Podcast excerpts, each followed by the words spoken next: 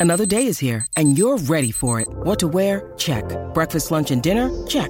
Planning for what's next and how to save for it? That's where Bank of America can help. For your financial to-dos, Bank of America has experts ready to help get you closer to your goals. Get started at one of our local financial centers or 24-7 in our mobile banking app. Find a location near you at bankofamerica.com slash talk to us. What would you like the power to do? Mobile banking requires downloading the app and is only available for select devices. Message and data rates may apply. Bank of America and a member FDIC. Hey Santa, you could win in APCO's Cash for Chrissy competition. That's right, APCO Joe. There's 1K to brighten your day. And 1K to give away to a mate for Christmas. APCO's Cash for Chrissy on now at APCO. Popham has about a 10 metre lead. It is Raimondi of Italy who's charging home hard. Krypak is coming as well. 25 metres left to swim for Popham. The world record is going to go, you sense, but it's 15 metres. It's Popham against the time, and it's Popham against Italy. He's got five minutes left to swim. He has been loyal, proud, and fierce. It's a world record. Gold to Australia. They've done it again.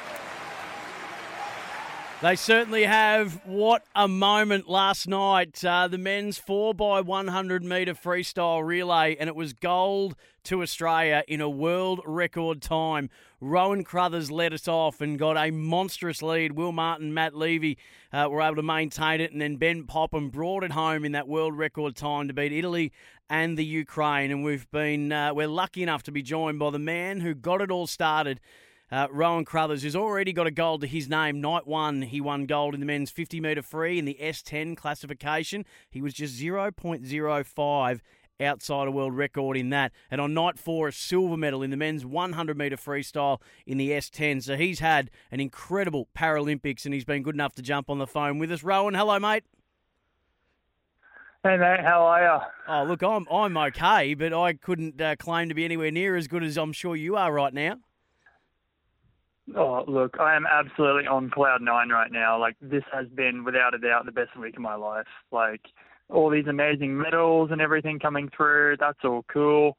But all these wonderful, just heartfelt messages that I've had from so many supporters of, like, kids that have disabilities and cerebral palsy saying that they've been inspired to get out there and do things now and exercise and just find stuff that they enjoy. Like, that that's just been such a special thing and besides that, it's just been a hell of a week. I um I remember seeing you on night one. Um, before we talk more about last night's race, but I really felt like when I saw the way you responded to your gold medal on night one, I thought that's a tone setter. And night one really was a tone setter in a lot of ways. A lot of golds on day one. Uh, in the pool, it was fantastic as well. But to see you celebrate your goal, uh, your gold UFC style, getting up on the lane rope, Conor McGregor would have been uh, very, very proud of how you celebrated that gold, to the, almost to the shock of your competitors in either lane. And you fell back into the pool. It was an awesome celebration, mate. And I thought that's the tone setter for the rest of the Paralympics. Just take us through that moment because that was sheer and unbridled enthusiasm, excitement, and celebration. Yeah, so the 50 freestyle isn't my main event. My main event is the 100. So a lot of the 50 we said was just about blasting out the cobwebs, you know, get up, have fun, just enjoy that excitement, and then get ready for the next one. So we didn't expect for me to be swimming anywhere near that fast. And to come back through and back it up with the win that night, that was just like we would have been happy placing eighth in that race, honestly, let alone first. So we were just totally thrilled and over the moon. And honestly, when you break and you know you get a gold medal, you're a Paralympic champion, like what else are you going to do but get up and celebrate, right? Like um, that was just all the emotions taking control and such a happy moment and such a joyous moment for me for sure. I was reading an interview that you did. It must have been the interview you did after it, when obviously, and Ben had won a gold that night, and you and he are, are best mates and I and and to hear you talk about the fact that that night to you felt like a night that could be so critical in helping to inspire the next generation of Paralympians, just like Peter Leek, Ellie Cole, and Matthew Cowdrey did for you when they were at Beijing, and a heap of other of the competitors. Um, does that still feel the same to you now, and, and how important um, for for Paralympics future are those nights? Well, I think that it, it's extremely important, right? So Beijing was the catalyst for me 12 years ago, and Brisbane 2032 is in 11 years' time. Like, it, it's you know I have no doubt that there's young kids out there with disabilities, or even kids without disabilities that have just said, "Wow, this mm. these guys are awesome. They're getting up, they're just loving it and having fun.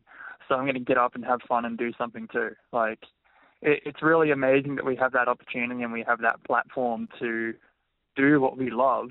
And you know, at the end of the day, we're just splashing around in the pool. We're just doing it really quickly, but it's you know, it's a hell of a lot of fun. And I'm so glad that I've had all these wonderful messages from parents and kids that have said that they now want to get up and do something too. And I want to speak about your journey into the pool, but last night, um, you're you're a night on or, or, a day on, and to be able to do what you're able to do with the guys you're able to do it with, it was a really special uh, performance. But it was a, a, comprehensive one as well. I mean, I suppose you never expect to dominate the way that you did, but were you guys taken aback, especially after your leg, at just how you were able to put him in the rear view uh, as quickly as you did, and then just maintain that to the very end? Yeah, so the thing with the relays, which is actually extremely exciting with the Paralympic ones, is that there's so much strategy involved. The way it works is for last night, it's 34 points. So you have your classifications from 1 to 10 for physical impairments, and they're the ones that you can use in the relay. So you have some countries that will use, say, 110, two nines, and then a 6 I think that adds 34, yep. And then we used a 10, 9, 8, 7. You have two nines and two eights. There's so much math, and all of these different classes have different times. So you really have no idea who's going to be winning until the very end. Um, a lot of our strategy going into this relay was say, all right, we're going to put our two fastest swimmers in first and second, and just start the race leading, and then hold on to that lead for as much as we can.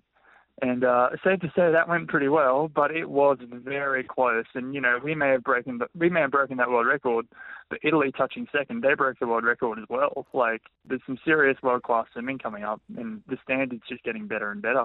We're speaking to Rowan Crothers on the sporting capital. Two golds and a silver at uh, the Tokyo Paralympics so far, and uh, one of the great stories among many great stories at, at these Paralympics. So, Rohan, what I'm so glad that you mentioned that the classing and the grading of these events, and, and I often feel like Paralympics are, can be as inspiring as they are. They're also really educational, which I think is such an important part of it. And explain for those who aren't aware. So you swim in the S10 category uh, predominantly. What does S10 uh, mean? Yeah, so S S1 through to S10, they're all for physical disabilities. S1 is the most severe impairment, and S10 is the least. It's typically in terms of, say, for an S10, you may be missing a hand or you may have some coordination difficulties and other various stuff. Basically, you go through a test and they give you a whole bunch of different points based on all these exercises. And then they put you in the water and they see how you go in the water. And they try and use all this to estimate how able you are and then put you in a category based on that overall point score. So I'm a 10. Will, who went second, he's a 9. And then Matt Levy, he's a 7. And then Ben coming home at the end, he's an 8. We're all higher class athletes. We also have swimmers on the team like Grant Patterson or Scooter, and then Ahmed Kelly, who are very much more on the lower end, um, towards S4, S3. Uh, but we're all, we're all athletes. We're all really hard workers, mm. and we may have our impairments and our disabilities, but that doesn't take away from, you know, just how serious and just how professional we have to be to get up there and give it our best shot. So, mate, beautifully said, by the way. So you um, were born, I believe, 15 weeks premature, and through that uh, there were uh, some complications that developed. And what were the ramifications for you from the moment that you were born, uh, having that 15 weeks premature birth? Yeah, so I was born, as you said, 15 weeks premature, so at 25 weeks. Uh, Mum and Dad like to say that I weighed uh, less than a bag of sugar, and Dad can get his wedding ring all the way up around my ankle, up towards my knee. Wow. And you look at how you've got the size of a wedding ring. That's pretty pretty small.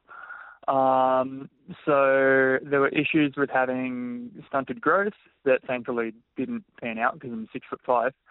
Um, and like I think I'm the second tallest in the team here, which is pretty funny. Um, but besides that, um, I suffered brain damage, uh, and that brain damage is cerebral palsy, um, and that gives me a lot of coordination issues, and basically it just messes up my brain's ability to communicate with the rest of my body. Um, the big way that comes out in the pool is with my kick. So I'll try to kick in the pool and I'll tell my legs to move up and down, but they'll look like spaghetti and they'll just be all over the shop. Um, thankfully, I, I started swimming as a form of therapy. So when I was a lot younger, I struggled so much with walking and talking and getting around and doing anything. Um, but I had the most amazing parents that didn't just throw me in the pool, but they also single-handedly put, alongside the help of some charities, sorry, they put me through upwards of 12 to 14 hours of hands-on therapy every single day to make sure that I could learn to do everything by myself and to do it to the best of my ability. And I'm so thankful that I've got you know such an amazing mum and dad for all of that. Um, that's extraordinary, and I think, and it, what I, what I, what I love about that, mate, and I'm sure that there'll be people listening to it now who are really connecting with that and and you might have just answered a question for them in their own situation with their own kids or their own life about what are some of the things that might I might be able to do to help uh, my child or myself uh, with a similar disability uh, or or you know like like that you've had. So, um, and I'm sure you don't underestimate that, but um, it it can be so powerful and and helpful to the broader community as well just by hearing you talk through it. So how when did you when did you when did when did it stop being a therapy and start being uh, a pursuit? When did you start to think, you know what, I, I think I might have something here, and uh, and I want to actually compete, and I want to actually push this as far as I possibly can. So that was almost literally the day that I was channel flicking in 2008, and I saw the Beijing Paralympics, and I was like, wow, like every kid knows the Paralympics exists but I thought it was only for kids in wheelchairs or kids that were missing limbs. Yeah. I didn't know that it was also an opportunity for someone that may have had a disability that is harder to see. Um, so it was really when I first saw that that I was like, wow, mum and dad, these guys, they're just like me, but they're older. I could get up and I could do that too. Um, and said, you know, sign me up and let me chase for it. And they, they went along with that. I think one thing that going back to the relay makes that really special is most kids that have disabilities going through school, especially if they're milder impairments, uh, they like I got bullied so much in all of the school sports days that happened. Like if we're playing dodgeball, I'd be picked last, and all the kids in the other team would target me and everything because I'm the easy one to hit out. So I hated team sports as a kid. But coming here, like going through like more elite sport, getting onto the Australian team, and now being part of you know one of the most prestigious teams in Paralympic history in that 4x1 relay and breaking the record, like that just means so much more to me, and it means so much to the other guys as well. Not just because of how great of an achievement it is, but because of where we've all come from. Geez, mate, that's very powerful. That's that's very very powerful to hear. Um, sorry, I'm getting a bit uh, chalked up here that, that that's your experience uh, as a kid, which should not be anybody's experience. Um, and to hear how much it meant for you last night to be a part of a team and a successful team, which you didn't feel like you were able to do as a kid. Um, I, I can only, I mean, I can only just imagine um, how beautiful a moment that must have felt for you, and, and how full circle that must have felt. Excuse me. Yeah, well, we're all like we're all really close mates, and one of our little mantras on the team is our team is our family, and I think there is a special bond between the four of us that were on that relay team now, and I know we're going to be lifelong mates, but I'm lifelong mates with the entire swim team. We spend all this time traveling and competing, but it's not just the competitions, it's the training camps as well. It's the competitions inside of Australia where we're trying to qualify for things. Like the thing that was really difficult for me this year, about 11 weeks ago, we had our trials for the Paralympics. and I missed out on qualifying by 0.05, 0.07, and 0.08 of a second. It's about a quarter of the time that it takes to blink. And when I missed out on that in all of my events, I sat on the side of the pool and I just cried. And I cried for about half an hour, 40 minutes because I was so crushed. And like this opportunity meant everything to me. And two of the swimmers that came to my side and sat with me for that entire time were Ben Popham, who is my best friend in the world, and Ellie Cole, who is not just one of my best friends in the world, but also one of yep. those athletes that inspired me to first join the team. And yeah. And and you were, uh, and then so what was able to occur for you to um, to make sure that you was that a bit of a catalyst to make sure that in the the, the, the, the next events that you were in that you, you I suppose that you made sure that you qualified. Did, did that have an impact? So I just missed out because I had to do an international trip for a classification thing. Um, and coming home, I had two weeks of quarantine. So I wasn't super fit going into it. And thankfully, the selection panel took that into account, which is why I ultimately ended up on the team. Ah, but I think okay. the thing with not just sport, but a lot of stuff with life in general is that those really hard moments and the moments where you're beaten down the most are the ones that are catalysts and the ones that do inspire the greatest change. So I spent 36 hours thinking about every single thing I could have done better and I could have done differently to be a faster athlete. And then being told that, oh, Rowan, you are on the team now, meant I already knew what I could change and what I could do better. And we just put all that into practice. And then on the day, you know, it worked out. That that is Herculean, mate. To to to miss and feel like I've missed, and then to to have the the the team understand the situation, include you in the squad, and for you to be now a dual gold medalist and a silver. I mean, that is extraordinary. Uh, you, you you are amazing. That that is that's incredible. That is mental toughness, uh, the likes of which I, I can't remember hearing about um, before. What a turnaround! Um, no wonder you. No wonder you see, you've told us you're on top of the world, Rowan. Um, mate, the the I'd love to get a, a look inside, and you've probably given us a um, an insight into this already, but just the camaraderie that exists. Uh, we hear about it um, with the Olympians and, and sports people meeting that would have never crossed paths at any stage of their life. Um, but it, it, what's the, the camaraderie factor like uh, from from the Paralympians' point of view? So, amongst the team, everyone's had their own challenges to go through, and I think in some ways that brings us together. But it's not just in Australia, but I think with all the other countries around the world that are competing here at the Paralympics, the reality is that like this is a once in a lifetime opportunity, even for people that have been to multiple games, because it's on an odd year, and we're dealing with this weird little virus thing that's going around. Mm. So Australia's been extremely lucky in some ways by how good we have had it compared to other countries that have had tens of thousands or hundreds of thousands of cases a day or whatever. And like, Yep. there's a lot of people that have had to go through a lot to get here. And the reality is, we're all competitors, but we're only competitors until we touch the wall. And like, it's just sport as well. Like, we're all human. We all have to deal with a lot of stuff. And one thing that I think is amazing with the Paralympics is everyone realizes that and understands that. And as soon as the race is done, like you're there to cheer for your team, like for your teammates and for your opponents. You're happy for them if they win. You're upset for them if they didn't do a good time. Like it, it's just that kind of camaraderie that no matter what, like we're all human. We're all we're all going through it together. You know. Mate, I've had you for a lot longer than we thought, but I, I almost don't want the chat to end. Uh, the nickname Magnet. That's my last question for you. Explain to me the nickname Magnet, please, Rowan Crothers. So magnet or magnet brain is because my my dad used to be a water polo player when he was a kid. Yeah. So of course, wanting to be just like my dad, I played a little bit of water polo, and my head kept getting hit by the water polo balls.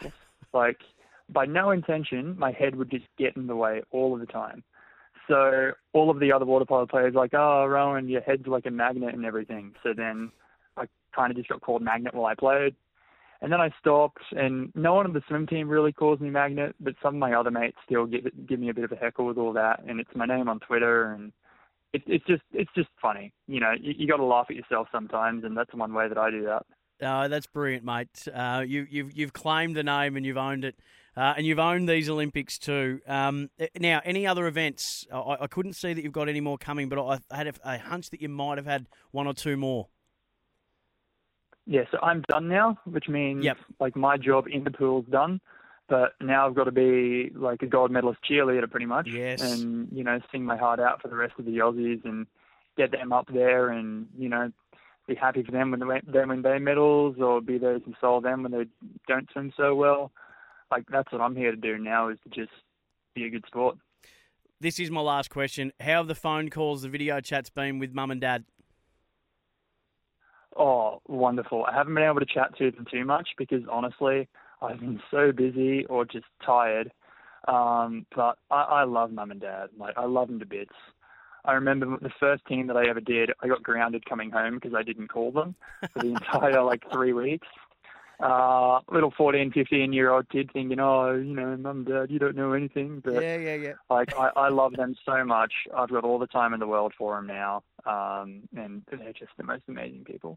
Uh, that's beautiful. Uh, this has been um, extraordinary to chat to you, mate. I thank you so much uh, for sharing the experience with us. Congratulations on what you've achieved and the way in which you've been able to achieve it. It is truly inspirational. And uh, celebrate, enjoy, um, and we'll catch up with you again soon, I hope. But thanks again. Really appreciate your time. Thank you very much. When making the double chicken deluxe at Macca's, we wanted to improve on the perfect combo of tender Aussie chicken with cheese, tomato, and aioli. So, we doubled it. Chicken and Macca's together and loving it. Ba-da-ba-ba-ba. Available after 10.30am for a limited time only.